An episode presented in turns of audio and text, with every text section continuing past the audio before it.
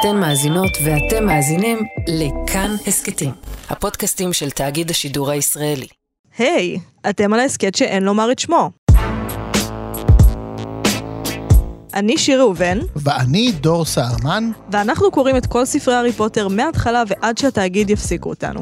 והיום אנחנו קוראים את פרקים 8, 9, 10 ו-11 בספר השביעי, החתונה, מקום מסתור, סיפורו של קריצ'ר והשוחד. ואנחנו נקרא מתוך סיפורו של קריצ'ר, אה, שזה פרק, איזה? אה, עשר? נגיד. פרק נגיד עשר בספר השביעי. הארי ראה הכל בעיני רוחו. הוא הביט בפניו הלבנים והנחשים של וולדמורט הנבלעים בחשיכה, בעיניים האדומות הנעוצות בלי רחמים בפרפורי הגמדון העתיד למות בתוך רגעים ספורים, ברגע שייכנע לצמא המצמית שעורר השיקוי השורף בקורבנו. אבל כאן נחסם דמיונו של הארי, שכן הוא לא הצליח לדמיין איך קריצ'ר נמלט. קריצ'ר היה זקוק למים. הוא זכה לקצה קצהו של האי, והוא שתה מהאגם השחור משחור. ידיים ממתות יצאו מתוך האגם וגרור גררו את קריצ'ר מתחת לפני המים. איך הצלחת לצאת משם? שאל הארי. הוא לא הופתע לשמוע את עצמו לוחש. קריצ'ר הרים את ראשו המכוער והביט בהארי בעיניו הגדולות והאדומות. אדוני לי רגולוס אמר לקריצ'ר לחזור, הוא אמר. אני יודע, אבל איך נחלצת מהחייזלים? לא נראה שקריצ'ר יורד לסוף דעתו. אדוני לי רגולוס אמר לקריצ'ר לחזור, הוא אמר שוב. מי ידע שאני יכולה להרגיש רגשות כאלה לקריצ'ר? איזה יו... זה באמת רגע נהדר. זה באמת רגע לא, נהדר, אנחנו עוד נגיע אליו. אבל נגיע אליו. נגיע אליו. כי לפני זה יש לנו את סרט הבורקס, החתונה של ביל ופלר. איזה כיף. כן, איתנו, זה, זה ממש הרגיש לי כמו ב... יש קטע בדיסקו מנייק של טיפקס, שקובי עושה כאילו חיקוי של אולם אירועים כזה, נכון. אתם איתנו באולמי נוגה, וזה, ככה זה הרגיש, כאילו, הכל אמור להיות יוקרתי, אבל זה הרגיש ממש, כאילו... זה גם, מה החוכמה שזה יוקרתי אם זה הכל בקסמים? פשוט תעשו קסם יוקרתי. כאילו זה הרגיש כאילו פלר יוצאת מצדפה ומספר תורה, כאילו כל הדברים האלה. אבל אמ, חוץ, מה... חוץ מהדבר הזה, מהארגון המוזר של החתונה, משהו שמאוד אהבתי בחתונה, וזה להתחיל לכאורה מדמות קצת שולית, זה שובו של אה, ויקטור קרום. או, נכון, במושג נכון. הגבורה. אז כאילו אנחנו כאמור נמצאים באולם חנה דקל באור יהודה, כן? ואז, אה, ויש אגב גם רגעים יפים, כן, נגיד שרולינג כותבת שפלר הייתה כל כך מאושרת שהיופי שלה העיר על כולם, כלומר היא לא נראתה הכי יפה מבין כולם, אלא כולם פתאום נראו יפים. זה היה רגע מאוד יפה שאני חושב לתאר מה זה אושר, שאתה מקרין החוצה על כולם וכולם מאושרים איתך, זה היה זה יפה. מאוד נכון. אבל אה, זה שרולינג מחליקה בממזריות את שובו של ויקטור קרום, יש לזה שתי סיבות. האחת, מאירה פשוט מאוד על אה, הרמיוני ועל רון, ואני חושב שזה גם להזכיר לנו באופן מאוד יפה מתי הרמיוני הפכה מילדה לאישה. זה היה קשור לחלוטין בוויקטור קרום, כאילו, ברור שהיה ביניהם, לדעתי היה ביניהם משהו יותר מנשיקה. כאילו, בספר הרביעי. השאלה היא האם אה, הסימון הפיזי של מה שקרה ביניהם הופך אותה לאישה, כי אני חושבת שמה שהפך אותה לאישה זה שפתאום היא באמת רצתה. בת, אני חושב שזה... זה הרגש ולא המעשה. זה גם שהיא רצתה, זה גם שאני חושב, אה, ויקטור היה הראשון שהבחין בה כבת, ש, נכון. ש, שהיא רצתה, שיראו אותה, והוא הראשון שראה, זה לא שהיא רצתה רק בספר הרביעי לדעתי, אני חושב שפשוט ויקטור הוא הראשון שנענה לרצון הזה. אה, אז יש פה תזכורת בדבר הזה, גם דווקא בחתונה, ושהרמיוני עם רון וכולי, אבל... עם רון באופן לא רשמי. עם כן. רון במערכת יחסים לסבית כרגע. איזה הגדרה יפה. תודה רבה. אבל אני חושב שהייתה פה הערה מאוד יפה על, אה, על הגבורה של ויקטור, שהחזירה אותי אחורה. כי בעצם ויקטור הגיע לכאן כי ויקטור מראה לנו שהוא מזהה את הסמל שמר לאבגוד עונד בתור הסמל של אה, גרינדלוולד, שם שקשה להגות בצורה נוראית. אני אולי אקרא לו גריני מעכשיו, רק כי אני פשוט סובל מלהגיד את השם שלו. אבל אה, מה מעניין פה? זה שוויקטור בעצם מספר לנו על העבר שלו ואיך אה, זה היה סמל שבבית הספר שלו, כל מיני תלמידים שהרגישו כן. כן. עצמם חשובים וכאלה חזקים, אז אהבו לחרות את הסמל הזה, אבל הוא, שבתכלס מה שהוא מספר לנו פה זה שהוא משפחה של ניצולי שואה, אנשי מחתרת, whatever, כן. בהקבלה שלנו, ש... תנועת נ- ההתנגדות. תנועת ההתנגדות לקוסם הרשע הזה, כמובן הראה להם טוב טוב מאיפה משתין הדג, ומחק את הסמים, וגם הראה להם יפה מאוד. עכשיו, זה היה מאוד יפה, כי אני חושב שזה הרגע שבו רולינג מספרת לנו בדיעבד למה ויקטור קרום נבחר על ידי גביע האש. או, יפה. אה, אנחנו בספר הרביעי כל הזמן חשבנו שזה כי הוא שחקן קווידיץ' מוצלח, אז יש לו איזה לא יודע מה, הוא מנהיג טוב, הוא חזק, הוא מוכשר, הוא חכם, הוא אני לא יודע מה, והוא סבבה, הוא נחמד כזה, לא יודע. אבל פה אנחנו מבינים מה זה הגבורה האמיתית של ויקטור קרום. זה בזמן ש... זה אדם שלא סובל רוע ובריונות. זה אדם שמסביבו כל מיני בני נוער מתלהבים, אה, מציירים צלבי קרס במחברות שלהם. אה, דבר אגב שעדיין קורה בגרמניה, כך גיליתי מציוצים בטוויטר, שכל באמת? מיני, כן, אנשים, תלמידים לגמרי חולכים, כאילו בקטע, הם לא מבינים, כאילו, הם מפגרים פשוט. דבילים, אז הם אה, עושים את זה, כן, היה איזה ציוצים בטוויטר שקראתי אצל חברה ישראלית שעברה לגרמניה וזה. מעניין. אה, אז זה לגמרי עוד קיים שם, והוא שלכאורה כאילו, הוא שם כאילו את כל היוקרה שלו, כן? זה לא דווקא בגלל שאתה נורא פופולרי ומוצלח וזה, אז כאילו הוא שם את כל זה בצד, והוא, והוא נלחם ברוע הזה, וזה למה הוא גיבור, וזה למה גביע אש בחר בו, והוא גם מזכיר לנו את המחיר שאנשים משלמים על רוע. כלומר, המשפחה שלו שילמה מחיר על הרוע הזה, והוא נשבע שהוא לא ישתוק מול הדברים האלה, והכי קל זה לשתוק ולהתעלם ולהגיד זה לא עניין שלי בכלל, ומה זה קשור, אבל זה היה הרגע שראה שוויקטור קרום הוא גיבור לא כי הוא שחקן קווידיץ' טוב, אלא כי הוא אחד שלא עומד מהצד. כן, וזה אם הוא היה בהוגוורטס או בגריפינדור. וזה חשוב במיוחד, כי אנחנו רגע לפני השתלטות עוינת מאוד, והרבה אנשים שעומדים לעמוד מהצד וליישר קו. זה ניתוח מאוד מאוד יפה, דור. תודה רבה שיר. בשמחה. אה, אני גם נמשכתי ל, אה, לדמויות משנה כן. בפרק הזה. אני שמתי לב ללונה ולאבא שלה, שזה בעצם הצד השני של ויקטור קרום, כי הוא נכון. התעצבן על זה שאבא של לונה נושא את הסמל הזה. עכשיו, אנחנו מכירים את הביוגרפיה של לונה, ואנחנו יודעים, אני חושבת שיש סיכוי שזה אפילו נאמר בהסכת, שללונה יש ביוגרפיה קשה. אימא שלה נכון. נפטרה כשהייתה בת 6 או 7, נכון? או 8, גילאים כן, מאוד צעירים. משהו כזה. ולונה בסופו של דבר, יש משהו בפרט הזה בביוגרפיה שלה שהוא מאוד הגיוני. כי אתה אומר, קרה לה משהו, והיא מוזרה, אחד ועוד אחד. מה שעניין, כאילו, הדבר הזה שקע, לא, לא, לא נפתור את זה באי מוזרה, נגיד, קרה לה משהו רע, וזה שקע לאישיות שלה באופן ש... הבחין אותה מאנשים אחרים, גם בהתנהגות שלה ולא רק ב... כאילו היא לא נושאת את זה בפנים, כמו שהארי נושא את זה. עכשיו, מה שמעניין בלראות את אבא שלה זה שזה היה ברור ששניהם ביחד באותה סירה. שניהם ביחד בעולם הקונספירציות, שניהם ביחד אה, מסתכלים על יצורים מסוימים שהם אה, על הרולים, שהם כן. לא מעניינים אף אחד והם מאוד מתעניינים בהם. עכשיו, יש אפשרות שגם אימא של לונה הייתה כזאת, ושהם היו משפחה כזאת, ושהמוות שלה לא באמת שינה משהו. אבל אני ישר לקחתי את זה לכיוון של, אוקיי, קרה לשניהם משהו נוראי, הוא איבד את בת זוגו ונשאר עם ילדה קטנה, והיא איבדה את אימא שלה, ויש משהו במציאות הרגילה שהם לא יכולים להתמודד איתו יותר. ולכן הם נאלצו לנדוד למציאות מקבילה עם עובדות מקבילות, שבה קל יותר. קל יותר להתנהג, קל יותר לחיות, בגלל שיכול להיות שבמציאות המקבילה הזאת, עם כל הדברים המופרכים ועם כל הדברים שהם לא בדיוק מה שהם, יכול להיות ששם האובדן שלהם מקבל פרשנות אחרת. עכשיו, זה גם עניין אותי בהקשר של היתמות.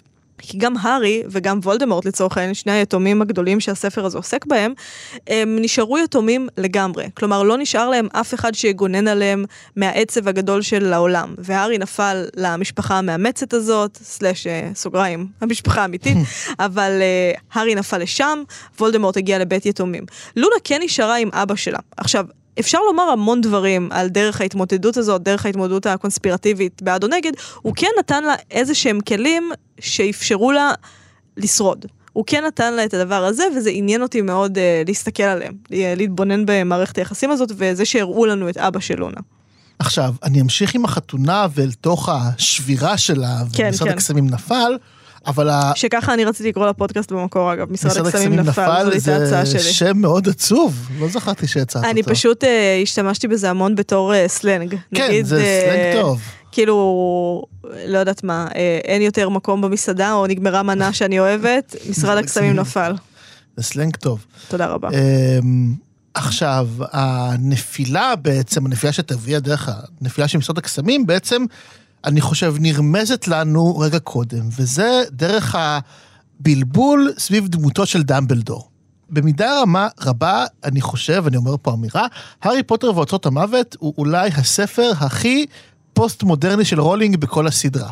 מעניין. אה, עכשיו, כי היא עוסקת בעצם הרבה בשאלה סביב דמבלדור, מהי האמת, והאם בכלל יש אמת. שכן, אנשים קצת לא מבינים לפעמים פוסט-מודרנה, הרבה פעמים כשיש כל מיני טענות של רבנים, אנחנו נגד הפוסט-מודרנה, הם בעצם נגד המודרנה, כאילו אנחנו עוד לא בפוסט-מודרנה, הם סתם נגד דברים מודרניים. שמה ההבדל? ההבדל הוא שהמודרנה גורמת לנו לחשוב שיש לאדם את היכולת לחקור את העולם ולחוות אותו ולדעת דברים, ושישנם גם דברים אובייקטיביים שאדם יוכל לגלות בסופו של דבר, דרך התבונה שלו, דרך הנאורות, כן, אנחנו נדע ונחקור ונכיר את העולם. זה כמובן על רגל אחת.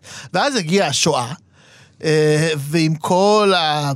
הדברים הנוראים שהביאו אותה, כולל גם, יש רבים שקושרים את השואה במודרנה דווקא, ומשם התפתחה במחצית השנייה של המאה ה-20 הגישה הפוסט-מודרנית, שמדברת על זה שקשה מאוד לדבר על אמת אחת, וזה אפילו לא רק סיפור נגד סיפור, הרבה פעמים חושבים שזה רק נרטיב נגד נרטיב, זה אפילו להסתכל על הרווחים הקטנים שבין סיפורים לפעמים, ואולי גם שם תמצא עוד סיפור, ושיש הרבה מאוד אפשרויות בעצם.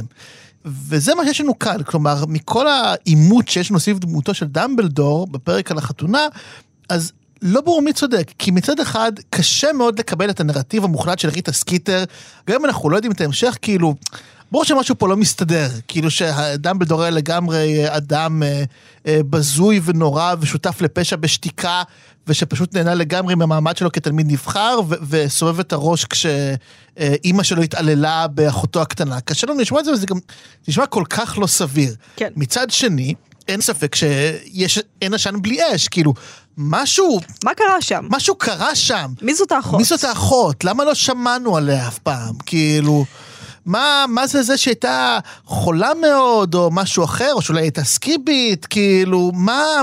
מה קורה פה? כאילו, יש פה סיפור, זה ברור לנו שיש פה סיפור שדמבלדור השתיק או העלים מסיבה כזו או אחרת, אז אני לא אומר שאנחנו בהכרח נקבל עכשיו את הנרטיב של ריטה סקיטר, אבל לא ברור לך איזה נרטיב אתה כן רוצה לקבל פה, כאילו, וגם אנחנו חווים דרך הארי את הבלבול הזה, שפתאום כאילו הוא הופך להיות כמו האחות שנעולה כן. מתחת לחדר המדרגות בבית הדרסלים. אני חשבתי אפילו כמו בארטי קראוץ' הבן, שאבא שלו סגר אותו, כן, אחרי שהוא כאילו הוציא אותו מאסקבן, אבל שם אותו בסוג של כלא. עכשיו, בעצם סביב דמבלדור אנחנו נכנסים לעולם לא ברור של...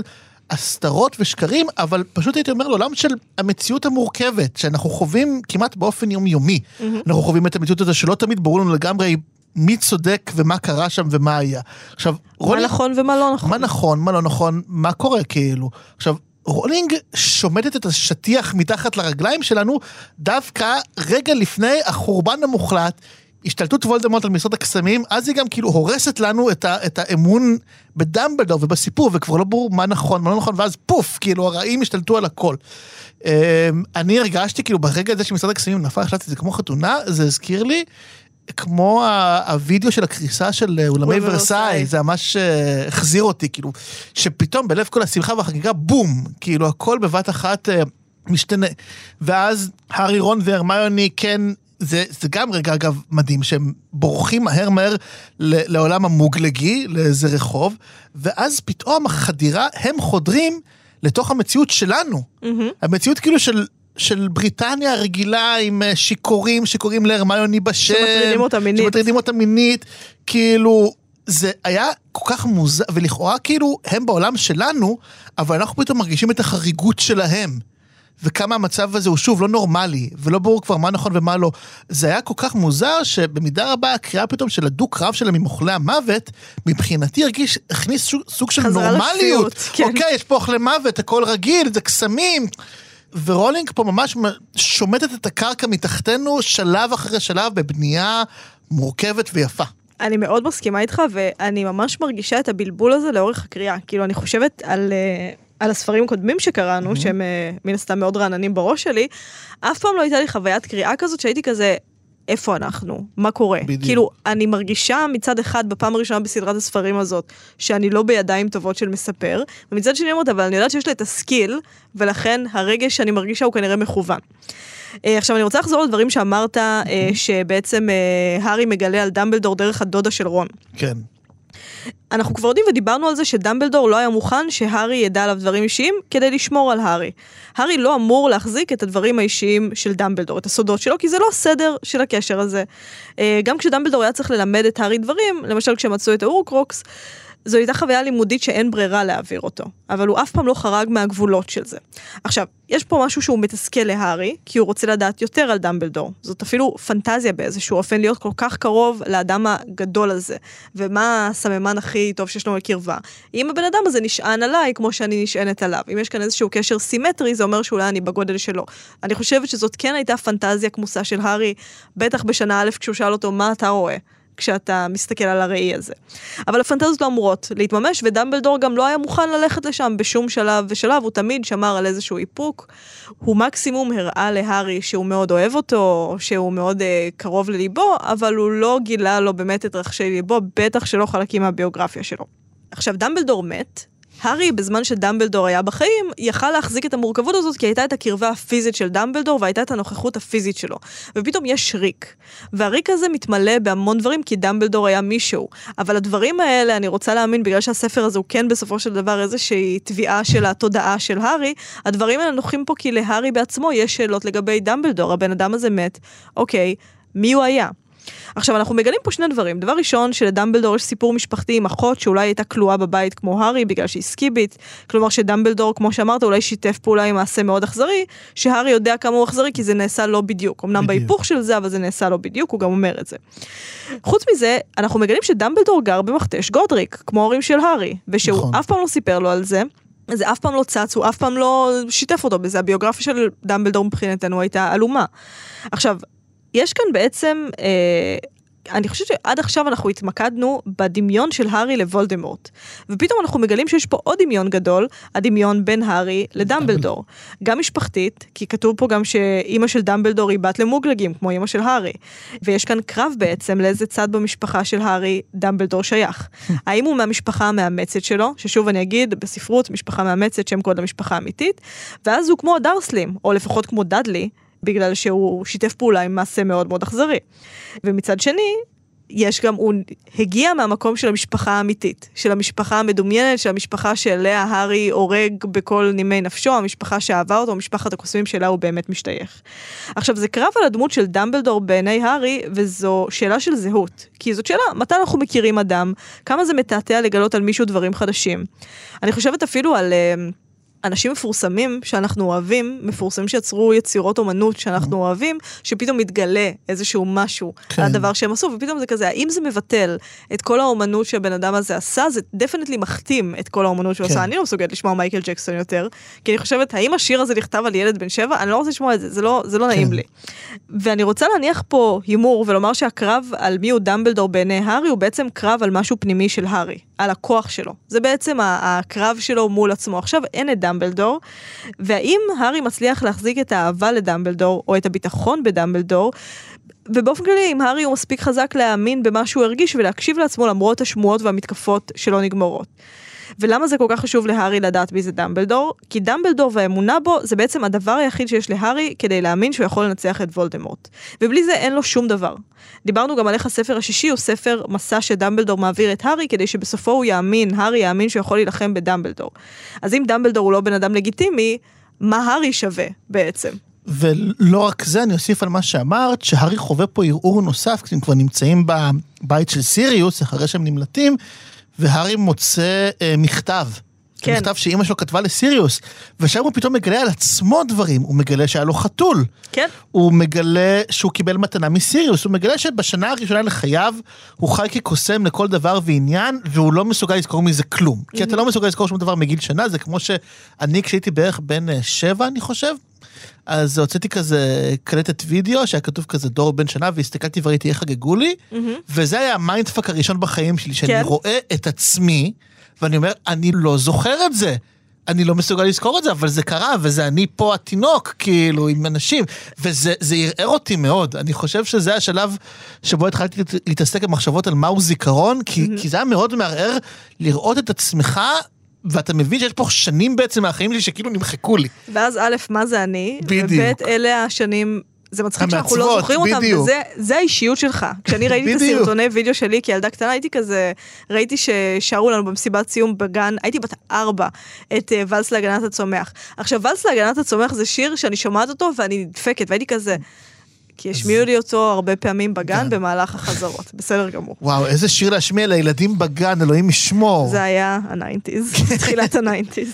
ואפילו אז. כן. Um, עכשיו אני אחזור, אני אתייחס למה שאמרת uh, על המכתב של הארי. כי בעצם זאת הפעם הראשונה, יותר משהארי מגלה את עצמו, גם אנחנו כקוראים מגלים בפעם הראשונה מי זאת הייתה לילי. אנחנו קוראים מכתב שהיא כתבה. אנחנו ראינו עד עכשיו את ג'יימס קנר דרך הזיכרון של סנייפ, שזה עדות מאוד אותנטית לאופי שלו, כי זה פשוט זיכרון. ועכשיו אנחנו מקבלים עדות כזאת, סוג של לאופי של לילי. זאת בעצם הפעם הראשונה שלדמות הזאת יש קול, ואז דרכה גם להארי הילד יש קול.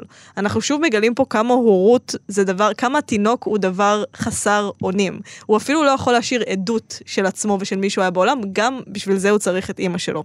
עכשיו, אנחנו מקבלים הצצה לדבר הזה שנלקח מהארי, לחיים שהתחילו שם, שהוא ילד, הוא משחק בצעצוע שהוא קיבל מהסנדק שלו, אבא שלו רודף אחריו, הוא שובר דברים בבית, של חיים של משפחה צעירה. עכשיו, עוד יותר עניין אותי, שפטוניה שלחה ללילי אגרטל, אמנם מזעזע, אבל אפשר להניח שהוא היה על פי טעמה של פטוניה, וזה בניגוד למתנות העצובות שהארי קיבל מהדרסלי, מהגרב כן. והמטבע, נשמע שפטוניה אהבה את לילי. אם היא שלחה לה מתנה ועוד מתנה שנשמע שהיא על פי אה, טעמה.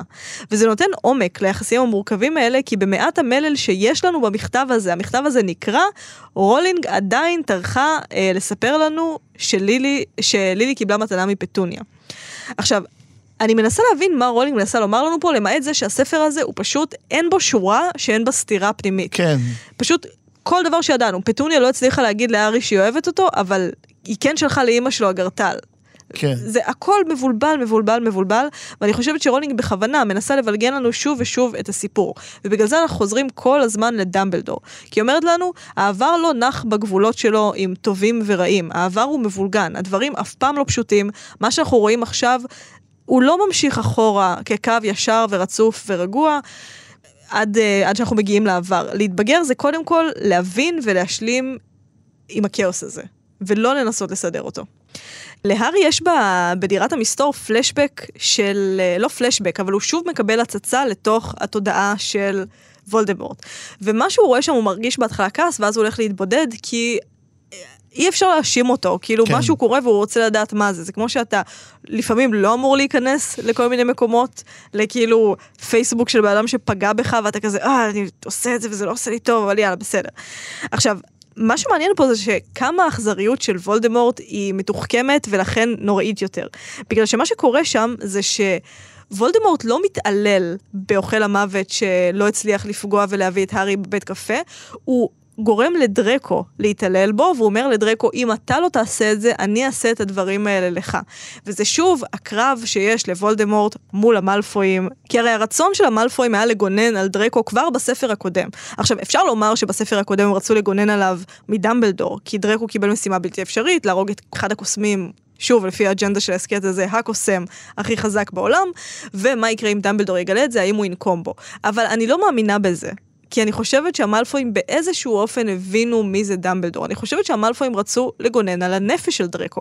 הם לא רצו שדרקו ירצח בן אדם, שזה מאוד מאוד מאוד הגיוני. מה שוולדמורט עושה כאן, זה דווקא אתה סביר להניח תשתמש בקללה שאין עליה מחילה, ותענה את הבן אדם הזה. כלומר, העינוי פה הוא כפול, הוא גם מענה אותו, והוא גם מחבל לדרקו בשלמות של הנפש שלו כשהוא מאלץ אותו לעשות את הדבר הזה.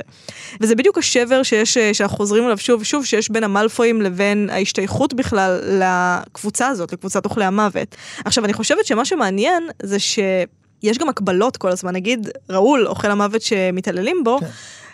מתואר כמה פעמים שהוא בלונדיני, שזה Hmm. שוב סימן ההיכר הכי גדול של מאלפוי ושל נכון. המאלפויים. זה בסופו של דבר ההתעללות הבאמת גדולה שמישהו חווה פה, זו התעללות שדרקו חווה. בגלל שהוא צריך לבצע את הדבר הזה, הוא צריך באמת להשחית משהו בעצמו, או תכלס איך שהדברים האלה עובדים, זה לכבות משהו בעצמך. אתה צריך לעשות משהו כדי לשרוד, הדבר הזה, אתה מכבה אותו, ואז הוא יכול להישאר כבוי שנים אחר כך, לפעמים תמיד אם אתה לא הולך בטיפול, לטיפול, וזאת באמת לוחמה פסיכולוגית מאוד מאוד אכזרית שוולדמורט מבצע. כי הוא לא מסוגל לשאת את שלמות הנפש. יש בזה משהו שהוא פשוט, הוא לא מסוגל לראות סביבו. אחד הדברים הכי אכזריים שווולדמורט, חד כל בן אדם. יכול לעשות, זה שוב, זה להפוך אדם לתליין. כן. זה בדיוק זה, זה להפוך אותו לא לקורבן, אלא לתליין, בכוח. וזה לא סתם אה, תמיד יש את השאלה על היהודים שהיו קאפו, וזה כן. במחנות, זה בדיוק השאלה הרגישה הזו. זה הכי נורא שאתה יכול לעשות לבן אדם. ומה הכי נורא שאתה יכול לעשות לבן אדם, לה הכי נורא שאתה יכול לעשות לגמדון. אז אה, מכאן אני רוצה להמשיך באמת לקטע אה, עם קריצ'ר, שהוא אחד הקטעים הבאמת המאלפים ביותר שרולינג כתבה. אני אומר את זה על כל קטע שני בערך, אבל תתמודדו עם ה... אבל זה יפה. תתמודדו עם הקביעה הזו שלי. אמ, וכאן אני חושב שוב נופל לנו האסימון למה רולינג בנתה את כל עניין גם אדוני הבית עוד מהספר השני. נכון כן, מאוד. כי כבר אמרתי גם בעבר, שבעולם של הארי פוטר גם אדוני הבית הם היצורים החשובים ביותר שאינם אנושיים. זה, זה היצורים שהכי מקדמים את העלילה, שהכי מניעים אותה ומשחקים באמת תפקידי מפתח. עכשיו, כדי לראות מה התפקיד החשוב של קריצ'ר ביקום של הארי פוטר זה פשוט מדהים, כי נסו לדמיין באמת את אה, רגולוס בלק המאושר. לוקח את הגמדון הבית האהוב שלו, שהוא באמת מאוד אוהב, כדי שישרת את וולדמורט, האדם שהוא מעריץ יותר מכל. כי מבחינתו זה כבוד גדול, זה אפילו חלום שהתגשם. כן, אני נותן, מביא את הגמדון בית האהוב שלי, שישרת את אדון האופל שלי, איזה יופי. אבל אז הוא מבין מה וולדמורט עשה לקריצ'ר. הוא מבין בעצם שוולדמורט התעלל בקריצ'ר. עכשיו, אפשר לחשוב, מה, כאילו, אתה לא מכיר את וולדמורט?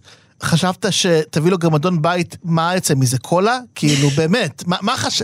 מה חשבת שיקרה? מה, חשבת שוולדמורט רוצה גמדון בית כדי, כדי לחבק אותו? כדי, הוא רוצה לנקות, כדי לקנות לו בית? הוא צריך, הוא צריך. ופל בלגי ואין לו כוח להכין. בדיוק, כאילו, מה, מה חשבת שוולדמורט יעשה עם גמדון בית? כאילו, מה?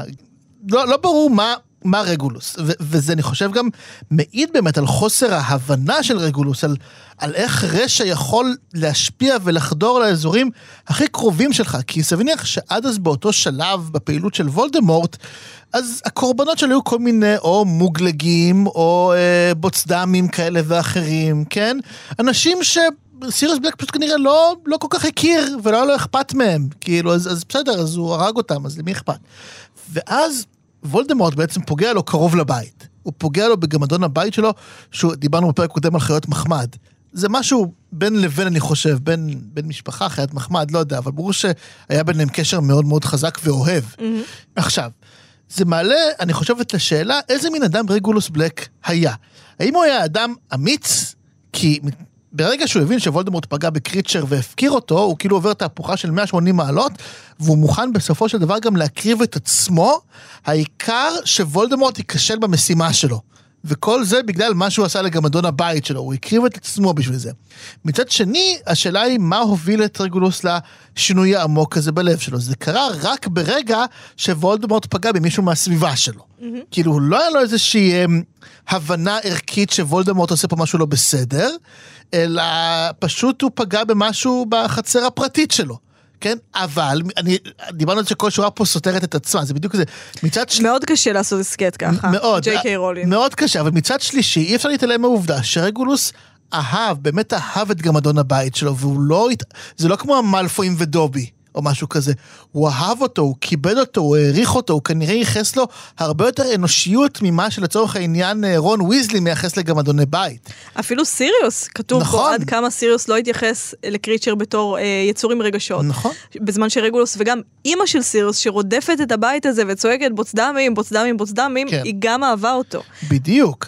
וזה מעיד על משהו מרתק בכלל, על האופי שלו, כן? האיש שכאילו שייך לרעים, שלא היה לו אכפת לראות את וולדמורט פוגע בשלל בני אדם, מוצא את האנושיות דווקא בפגיעה ביצור הלא אנושי, אבל שהוא מאוד מאוד אהב. אה, עכשיו, זה גם מאיר כמובן את קריצ'ר באורח אחר לגמרי, אנחנו מבינים הרבה יותר טוב עכשיו את ה... מסירות. את ההתנהלות שלו, עד כמה הוא היה עטוף באהבה, אפשר להגיד, וכמה הוא איבד את הכל ברגע שהבלקים הסתלקו לעולמם, כלומר רגולוס סוג של התאבד והקריב את עצמו, ההורים מתו וסיריוס זה סיריוס. כאילו בעצם קריצ'ר איבד את הכל בסופו של דבר, הוא איבד את בעצם. בסיפור של קריצ'ר, סיריוס הוא באמת הרע. הוא נכון. גם היה לא נחמד נכון. אליו, הוא גם בגד בערכים של המשפחה שמאוד אהבה אותו, וזה כמו שכשאתה ילד... גם אם אתה גדל ב... לצורך העניין, גם אם אתה ילד אה, בנאצים, יש איזה את הסרט הזה, איך קוראים לו? משהו רביט? ג'וג'ו רביט. כן, אז כאילו, הוא לא מבין שהם הרעים, כי הוא נכון. ילד וזה מה שמגדל אותו, הוא כזה, אה, הם הטובים. הוא לא מבין שהערכים האלה של טוהר הדם, טוהר הגזע, כן. הם לא באמת ערכים טובים, כי אלה אנשים שאוהבים אותו ומגדלים אותו, בזה הם מאמינים. אוהבים אותו. וזה אגב מתחבר למשפט הידוע של סיריוס, שהעולם לא מתחלק לאנשים טובים ואוכלי מוות, זה בדיוק זה. הנה מסתבר שדווקא רגולוס בלק אה, פעל מתוך, מתוך האהבה הגדולה שלו לגמדון, הוא הצליח במידה רבה לסכל את, את התוכנית של וולדמורט. Mm-hmm. ואילו דווקא סיריוס בלק בשנאתו האדירה לקריצ'ר, בספר החמישי, אה, סייע מאוד לעלייתו של וולדמורט בסופו של דבר, והוביל גם מבחינה מסוימת למותו שלו. נכון. כמובן, יש לי אה, פרשנות קצת שונה, אבל שמתייחסת לאותם הדברים. כמובן. אוקיי, אז אני חושבת שהסיפור של קריצ'ר הוא מרתק, קודם כל כי הוא סיפור על אהבה. ואמרת מאוד נכון בעיניי, רגולוס בלק אהב את קריצ'ר כמו שאוהבים חיית מחמד. מצד שני, מתואר לנו גם שרגולוס היה מאוד צעיר. עכשיו, הוא היה ילד והוא היה מאוד להוט לרצות, ולכן הוא האמין בכל הסיפור הזה של תואר הגזע. עכשיו, רגע שמאוד אהבתי זה הרגע שבו הארי נכנס גם לחדר של סיריוס וגם לחדר של רגולוס. Mm. עכשיו, אנחנו נכנסים בעצם לחדר הנעורים שלהם. ומה אנחנו רואים כשאנחנו נכנסים לחדר נעורים של משהו? מה, איך החדר שלי היה נראה כשהייתי בגילאים האלה? הוא היה מכוסה בפוסטרים, כמו שמתואר שהחדרים שלהם מכוסים בפוסטרים. מה זה להיות מכוסה, ב... מה זה חדר שמכוסה בפוסטרים? אתה אומר, זאת הזהות שלי. אני חייב זהות עכשיו. עכשיו, אצל סיריוס זה באמת היה זהות שהיא מתבדלת והיא מתמרדת. מכאן באתי, אז אני לא מוכן לקבל את זה, אני שם פה אה, דגלים של גריפינדור, ואתם לא תצליחו להוריד את התמונה של החברים שלי, שהם כולם בגריפינדור, ואחד מהם הוא אדם זאב, אתם לא תצליחו להוריד את זה מהקיר. לעומת זאת, כשנכנסים לחדר של רגולוס, גם אפשר לראות את הצורך שלו ליצור זהות, אבל הוא הלך לכיוון השני. הוא הלך לכיוון של, זאת המשפחה שלי, אני אצטיין בזה. וגם קריצ'ר אומר את זה, הוא היה כל כך להוט לשרת, הוא היה כל כך להוט לרצות. עכשיו, אני חושבת שזה גם שופך לנו אור על ההצטרפות של הרבה אנשים לאוכלי המוות, בגלל שמבחינת רגולוס בלק, בבית שבו הוא גדל, להצטרף לוולדמורט זה להיות עם הטובים, וזה נכון. להצטיין, וזה להיות, מה הזהות שלי? אני הכי טוב. אני הכי טוב בתואר הגזע, אני, אני הולך הכי רחוק עם הדבר הזה. עכשיו, מה שמעניין בסיפור של רגולוס זה שאני חושבת שהוא לא היה מודע עד הסוף למה שוולדמורט עושה, כי הוא היה מאוד מאוד צעיר. הוא פשוט זיהה שם כמה דברים שהם קרובים הביתה, והוא אמר, אה, אז אני אלך על זה עד הסוף. הוא לא באמת הבין את וולדמורט. וכאן יש התנגשות בין שני הערכים שלו, בעצם, וזה מה שמעניין פה. אולי אה, בין שני הערכים שלו זה לא נכון להגיד, אבל בין שני הדברים שמפעילים אותו, בין שני התכונות הילדיות שמפעילות אותו, בין הרצון למצוא זהות, שזה מי אני, אוקיי, אני אוכל מוות, לבין האהבה שיש לו לקריצ'ר בבית הזה.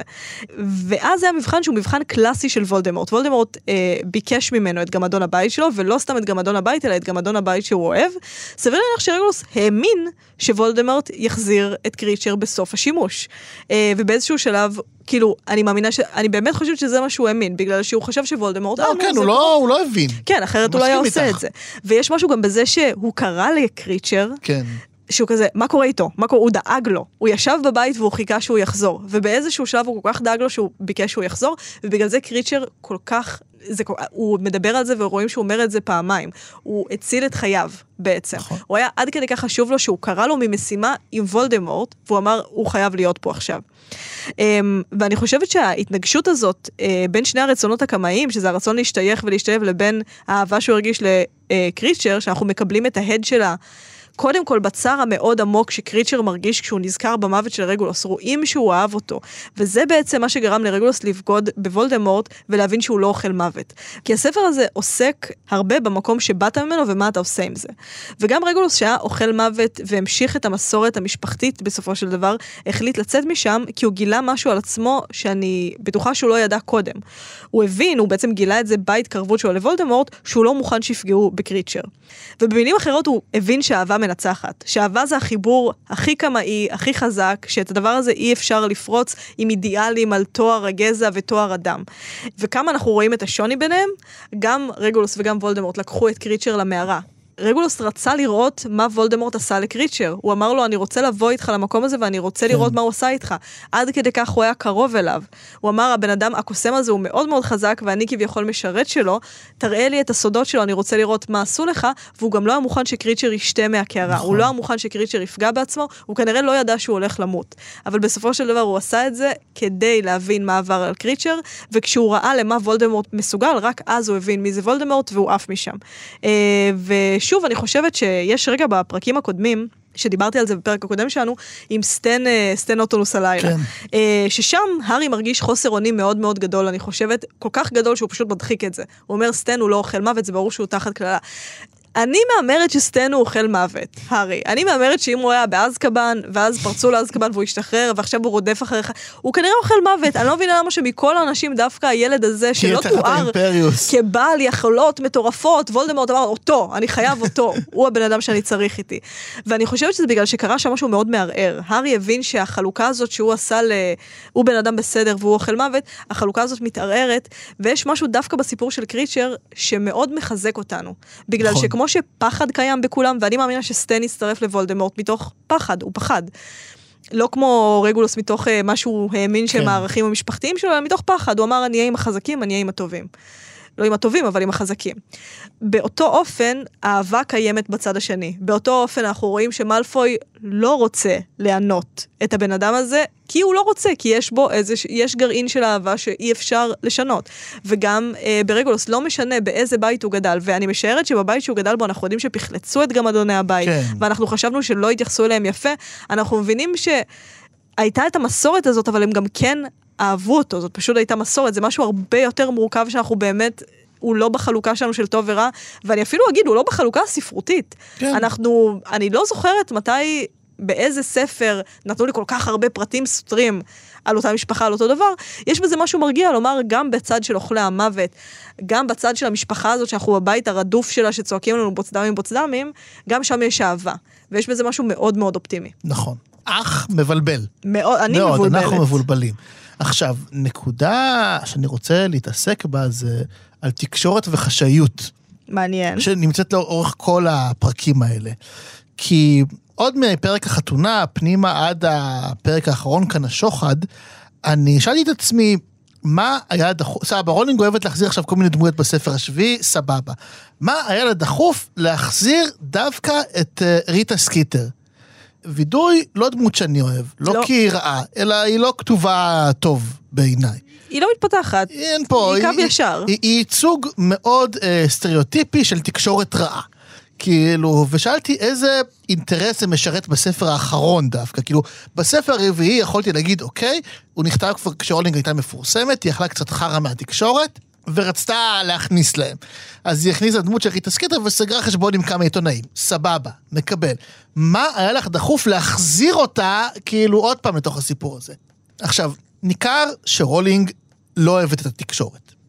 עכשיו, היום ב-2022 כולנו אה, מומחים בביקורת התקשורת, לפעמים אפילו יש טענה שהביקורת על התקשורת מוגזמת בעצמה, אבל בסוף רולינג דרך ריטה סקיטר מציגה לנו פארסה של תקשורת. כי לאורך סדרת הספרים, אנחנו עכשיו מבינים את זה, הנביא היומי הוא בעצם פראבדה. זה בעצם עיתון שתמיד, תמיד יתאים את עצמו למי ששולט בו. Mm-hmm. אז בימי פאג' זה היה העיתון שמכחיש שאוכלי המוות חזרו והציג את הארי פוטר כמשוגע. ואז אחרי שפאג' התחלף סבבה, אז זה דיבר כאילו על אה, איך אנחנו ממגנים את עצמנו כנגד אה, אוכלי המוות וכאלה. אה, ועכשיו, כשוולדמורט משתלט על העיתון הזה, הארי מוצג כרע וכבעייתי, ואנחנו, תכף אני אגע בה. מי שרוצח את דמבלדור גם כן, אולי. בדיוק, כאילו בעצם תעמולה וולדמורטית. אני לא יודע מי... תעמולה וולדמורטית זה מקסים. מי ה... העורך עלוב הנפש של הנביא היומי, זה כאילו האיש, אנחנו מדברים פה כאילו על רגולוס שרוצה לשרת, על זנב תולה אולי, זה כאילו האדם העורך של הנביא היומי הוא הרכיכה הכי גדולה בעולם האיש הזה. אני לא יודע מי זה, אבל, אבל uh, הוא כנראה מוכר את עצמו מאוד מאוד בזול. אפס גדול. ממש, ורולינג אני חושב מבהירה לנו כאן, אה, אולי זה הדרך שבה אני בוחר לקרוא את זה, זה, זה לא שהיא נגד אה, עיתונאים טובים ותקשורת חזקה, זה שפשוט ברור שריטה סקיטר והנביא היומי לא מייצגים שום דבר כזה, גם צריך לזכור אגב שכשהיא ממציאה את ריטה סקיטר זה איזה שנתיים אחרי המוות המאוד טרגי של דיאנה, נכון. בגלל התקשורת הצהובה הבריטית שהיא באמת נוראית, וזה נחשב לאחד השיאים הכי מחרידים של התקשורת הרודפת כותרות שמתעסקת רק במה שצהוב עד שהיא מובילה ל... מוות מוות. של בן אדם. אמ, ואז כשהיא כותבת את ריטה סקיטר זה גם בצל הטראומה הזו, אני חושב, והיא מחזירה אותה כדי, אני חושב, להבהיר לנו כל דרך העלייה של וולדמורט באופן הדרגתי התאפשרה במידה רבה כי התקשורת הייתה מסורסת כל כך והייתה מוכנה תמיד תמיד תמיד להשביע את רצון הממונים עליה. כאילו רק עכשיו כל השנים האלה, השנה החמישית שפאג' משתיק ומציג את הארי כמשוגע בתקשורת החמישית, אפשרה לוולדמורט לעלות בסופו של דבר. נכון. ורולינג מבהירה לנו כאן מה קורה כשתקשורת מתעסקת בצהוב וברכילות ובשטויות, אז כוחות באמת אפלים יכולים לעלות בסופו של דבר. עכשיו, אני רוצה גם להגיד עוד מילה על הכוחות האלה, כי הצעדים של וולדמורט כמובן לא מפתיעים. זה לא מפתיע שהדבר שהוא הכי הכי פועל לפיו זה כמובן לא סתם דיקטטורה, זה חשאיות. עכשיו, חשאיות היא תמיד מסוכמת. גם במשטרים טובים, במרכאות, אה, החשאיות תמיד מייצגת את הרגעים הפחות טובים של המשטר הדמוקרטי. כן, יש כל משטר דמוקרטי את הצדדים, החשבונות שהוא סוגר בידיים סגורות, אבל אחת כמה וכמה, הבסיס לכל משטר אפל ודיקטטורי תמיד יהיה החשאיות. כאילו תמיד תהיה קודם כל משטרה חשאית שתפקח על האזרחים. אחד הדברים, משום מה שאני הכי זוכר, מראיון שנתן ננסי ברנדס, נשבע לך, על החיים ברומניה, ברומניה של צ'אוצ'סקו שהוא גדל בה, זה שלכל בניין היה את המלשין של הבניין, וזה לא היה סוד. כאילו, ידעו, הוא התגאה בזה, אני המלשין של הבניין. על כאילו, מה הוא מלשין? על, על uh, אנשים שלצורך העניין, ננסי ברנדס שאוהב uh, לנגן רוק אנד רול. ולשמוע אה. מוזיקה, כאילו דברים כאלה, כאילו, דברים מפגרים. כן, כן. בסדר, גם צ'אוצ'סקו היה אפס, אבל בלוג הנאצה נגד צ'אוצ'סקו. ובעד ננסי ברנדס.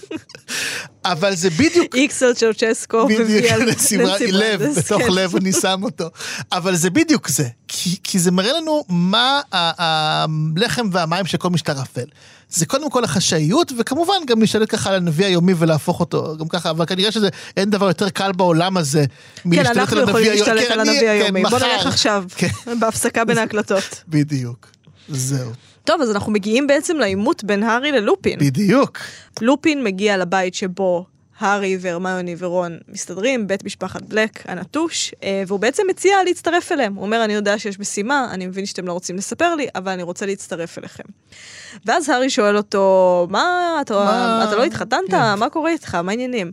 והוא אומר, "אה, כן, התחתנתי והיא בהיריון, ועשיתי טעות, והיא מנודה, ואני לא יכול להיות שם. ואז הארי יוצא מכליו, מעליב את לופין, ולופין בסופו של דבר מחזיר לו, וכאילו, אם זה היה בעולם המציאות, המציאותי, לופין היה נותן לו אגרוף לפנים. כן. זה. כאילו פחות או יותר המקבילה.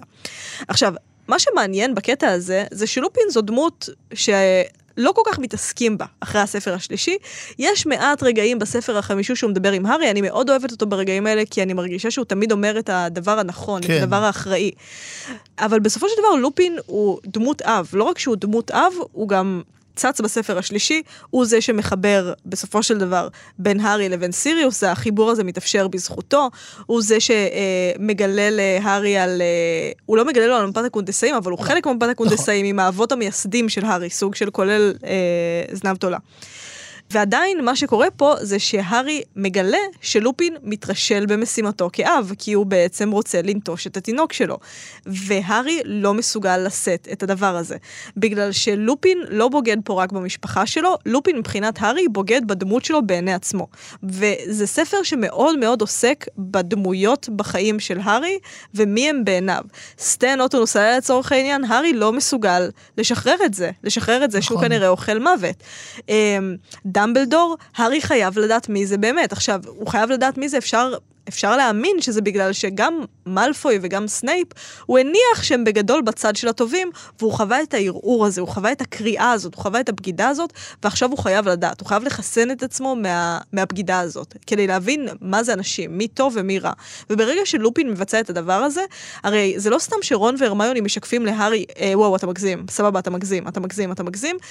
הארי לא סתם מגזים, הארי מגזים בגלל שהוא לא יכול לשאת יותר בגידות, הוא לא יכול לשאת יותר את זה, הוא חייב לדעת מה האמת, הוא גם אומר כאן לגבי דמבלדור, מה הבעיה עם זה שאני רוצה לדעת האמת? אני רוצה לדעת מה באמת קרה. הוא חייב את הוודאות האנושית הזאת. עכשיו, הצרה היא שאני לא יודעת אם יש ודאות אנושית כזאת. אני לא יודעת אם יש מקום שאתה חותם בו על בן אדם ואתה יודע בדיוק שהוא יתנהג לפי איך שאתה חושב שהכי, נהוג, שהכי נכון להתנהג בכל רגע נתון. אה, והשבר הזה הוא קודם כל שבר בין הדמות של לופין בתוך הארי לבין לופין המציאותי, אה, וזה רגע מאוד מאוד מעניין, כי העיסוק של הארי בדמויות אב או בדמויות באופן כללי, אני חושבת, מגיע כאן לשלב האחרון שבו, שזה באמת מאוד פוסט-מודרני, שזה אנחנו לא יודעים. אתה לא יודע, אתה יכול שאנשים יהיו קרובים אליך. אתה יכול שאנשים יציעו את עצמם כדי לשמור עליך, כדי להצטרף אליך במשימה, ואתה עדיין לא תדע במאה אחוז מי הם. אפשר להאמין, אבל כן. אי אפשר לדעת. נכון. אני ארצה לסיים גם בלופין. קדימה. ולהגיד ש... קודם כל, מה שמאוד כאב לקרוא את זה פה, זה שהיה מאוד ברור שעד כמה, ואת דיברת על זה אגב בעבר נראה לי על הגריד, mm-hmm. אבל, וגם אנחנו דיברנו על זה גם על לופין, אבל מאוד ברור עד כמה לופין לגמרי חושב על עצמו את כל הדברים הגרועים שהחברה חושבת עליו ועל אנשי זאב. כן, הוא הפנים את הדיכוי הפנים לגמרי. הפנים את הדיכוי, הוא רואה את עצמו כאנטי משפחה, כבסיס לחורבן. הוא, הוא אומר, אני אנטי משפחה, כאילו, אני, אני אנטי חיים. כאילו, הוא ממש רואה בעצמו גורם הרסני לחלוטין. זה דבר נורא. שבן אדם כאילו יחשוב דבר כזה על עצמו, הוא ממש רואה בעצמו את נציג המוות. זה מאוד מאוד נכון, אתה יודע, לא חשבתי על זה. זה. הוא ממש משית על עצמו את הדבר הזה, הוא רואה בעצמו אנטי אדם, אנטי חיים, אנטי משפחה, הוא כמעט בא להגיד, אני וולדמורט, כאילו, אני, אני לא מסוגל להקים משפחה, אין לי את ה basics לנהל את הדבר הזה. עכשיו, זה, זה... ובמובן הזה, הארי צדק וטעה כשהוא אמר שללופין יש משאלת מוות, אני חושב שפשוט לופין רואה בעצמו כבר סוג של איזה מת מהלך כזה, שהמוות אופף אותו אה, מכל מקום, אה, בגלל הנידוי החברתי. לופין מאוד הפנים את הטראומה, אפרופו, מה שאנחנו מדברים בספר השני, שהארי נאבק בו, האם אני רע בגלל שהרע נגע בי, אצל לופין זה באמת הרבה יותר מורכב, כי כשאתה אדם זאב, הרע בוקע מתוכך אחת לחודש. נכון. ואתה עלול לעשות דברים רעים, אבל לופין לגמרי הפנים ממש. את הדבר הרע שקרה לו, הוא מבחינתו הדבר הרע שקרה לו, ולכן הוא נציג של רוע, שזה גם מה שאכזרי בלהיות אדם זאב, כי אתה באמת פעם בחודש יכול להדביק עוד אנשים. ו... נכון. עכשיו, הסיבה שלהארי זה כל כך כואב, כן, הוא מדבר על זה שלהורה אסור לעזוב את הילד שלו בשום שלב, ואני ארצה לסיים בסיפור יפה ששמעתי. קדימה. ביצירה אחרת של תאגיד השידור, בראיונות שרוני קובן אה, עושה. אה, כן, פגישה. פגישה, אז אה, היה את הפרק עם ציפי שביט, אני לא יודע אם ראית. לא, עדיין לא ראיתי. זה פרק מהמם. בכי כל הפרק, כאילו, אישה מצחיקה ומרגשת מאוד. והיא מספרת שם סיפור יפה שאבא שלה עוד סיפר לה בתור ילדה, וקחו אותו איתכם אה, הלאה. אה, אבא שלה היה ילד קטן בפולין, אה, וכל קיץ הם היו נוסעים, אני מצטער אם אני טועה בפרטים, אבל כל קיץ הם היו נוסעים לסבא ולסבתא שלו בקרקוב, או אני לא זוכר איפה. וכשהוא היה בן שמונה, הוא התעקש שהוא רוצה לנסוע לבד, בלי אבא ואימא. והוא היה כזה ילד יחיד ומפונק וזה, אז ההורים שלו מאוד דאגו, כאילו, איך הוא ייסע לבד לסבא וסבתא שלו, ברכבת, בפולין, כאילו. אה, זה, אבל הוא התעקש שהוא רוצה. טוב, ומגיע יום הנסיעה, ואבא שלו כזה נותן לו את הכרטיס, ונותן לו כריכים, ונותן לו כזה מין אה, מכתב, שאומר, תפתח את המכתב הזה רק כשאתה אה, מסיים את הנסיעה ויורד מהרציף. סבבה. ואבא של ציפי שביט הילד הולך לרכבת, ובהתחלה נחמד, אבל לאט הוא פותח סנדוויצ'ים, אבל לאט לאט נגמרים הסנדוויצ'ים, ועובר הזמן, ועולים אנשים זרים על הרכבת, והוא מרגיש כזה בודד, וגם כרטיסן כזה עולה ושואל, מה זה, מה הילד הזה עושה פה לבד, וזה, והוא מרגיש כאילו כולו מסכן וזה. ואז הוא מחליט לפתוח את המכתב שאבא שלו נתן לו, ובמכתב הזה כתוב, אני יושב בקרון האחרון. איזה חמוד. שזה הדבר הכי מדהים בעולם, זה גם הורות סופר מתקדמת, מאוד. אגב, לפולין בין שתי מלחמות העולם, לא יודע מתי זה, כאילו, העובדה שהוא לא, הוא לא אמר לבן שלו, אה, אתה לא נוסע, או אתה נוסע רק איתי, או, אבל הוא גם לא נטש אותו מצד שני. Mm-hmm. וציפי שביט גם אמרה שזה המסר שאבא שלה תמיד אמר לה. תדעי, בכל שלב בחיים שלך, אם את צריכה, אני יושב בקרון האחרון. שזה מסר מהמם. כאילו... זה מסר מהמם וזה מאוד uh, וויני. וזה מאוד מה שהארי, אני חושב, אומר פה. אומר, ההורה תמיד צריך לשבת בסוף בקרון האחרון. אתה לא צריך יד, תמיד להחזיק את היד, כי מגיע השלב שצריך לעזוב את היד. גם השלב שמתים. אבל הידיעה של הילד, לא משנה בין כמה הוא, שתמיד ההורה שלו, במובן הנפשי, יושב בקרון האחרון, שהוא תמיד יכול לסמוך עליו, ו- ולדעת שהוא שם בשבילו, גם אם הוא כבר לא בחיים, זה הדבר הכי גדול, אני חושב, שהארי דורש מלופין בסופו של דבר. זה גם האתגר הכי אה, גדול להורות, הכי וזאת גדול. ההורות הכי משמעותית שיש. חד אה, להצליח משמעית. לייצר בילד את התחושה הכל כך גדולה שאתה איתו, שגם כשאתה לא תהיה איתו, אתה איתו. להיות תמיד בקרון האחרון. זה הייתי מצטטת אה, וויניקוט, אבל אין לנו זמן לזה. דברים שלמדתי מננסי ברנדיס ומציפי שביט, דברים יפים, דברים מאוד יפים. כן. טוב, ובדברים היפים האלה נסיים. יאללה. רוצה אז לספר לנו מה אה, נקרא כן, שבוע הבא? בשבוע הבא אנחנו נקרא את פרקים 12, 13 ו-14, כלומר את הפרקים קסם הוא כוח, הוועדה לרישום בני מוגלגים והגנב. נשמע קשה, אבל אנחנו נעמוד בזה. נעמוד, נעמוד. אפשר להזין לנו מתי והיכן שרוצים באתר כאן ובכל אפליקציות ההסכתים, שם גם אפשר לדרג אותנו. עשו זאת. תעשו, תדרגו אותנו. אפשר גם להצטרף לקבוצת הפייסבוק שלנו, הקבוצה שאין לומר את שמה, אה, לדבר עם דור, לדבר עם אנשים נוספים, עשו גם את זה. וזהו אני חושבת. טוב, תודה רבה דור. תודה רבה, שיר. ואני רוצה לומר תודה רבה גם לניר גורלי שהפיק אותנו ולדניאל מאורר שערכה. תודה.